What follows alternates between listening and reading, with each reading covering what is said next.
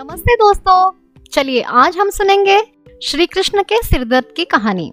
श्री कृष्ण का राधा के लिए प्रेम और राधा का श्री कृष्ण के लिए समर्पण देखते ही बनता था। शायद इसीलिए अपने आप को सबसे बड़ा भक्त कहने वाले नारद मुनि को राधा से जलन होने लगी थी। ये बात श्री कृष्ण अच्छी तरह से जानते थे। एक दिन राधा के बारे में बात करने के लिए नारद मुनि श्री कृष्ण के पास आए। ये बात श्री कृष्ण को पहले से पता चली थी।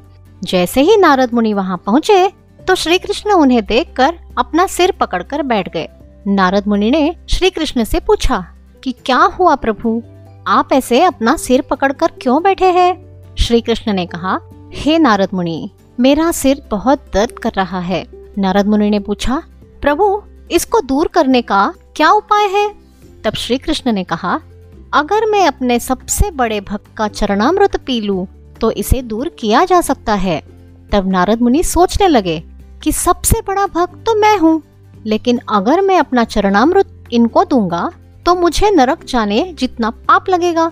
मैं प्रभु को अपना चरणामृत नहीं दे सकता।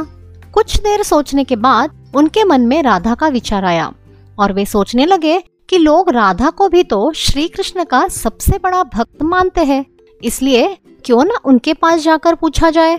ऐसा सोचकर वो राधा के पास गए और उन्हें सारी बात बता दी। राधा ने जैसे ही सुना, एक बर्तन में अपने पैर धोकर चरणामृत नारद मुनि को देते हुए कहा, हे मुनिराज, मुझे नहीं पता कि मैं उनकी कितनी बड़ी भक्त हूँ, लेकिन मुझे ये पता है कि श्री कृष्ण को अपना चरणामृत देने से मुझे नरक में जाने जितना पाप लगेगा और मुझे नरक जितनी यातना सहन भी करनी पड़ेगी।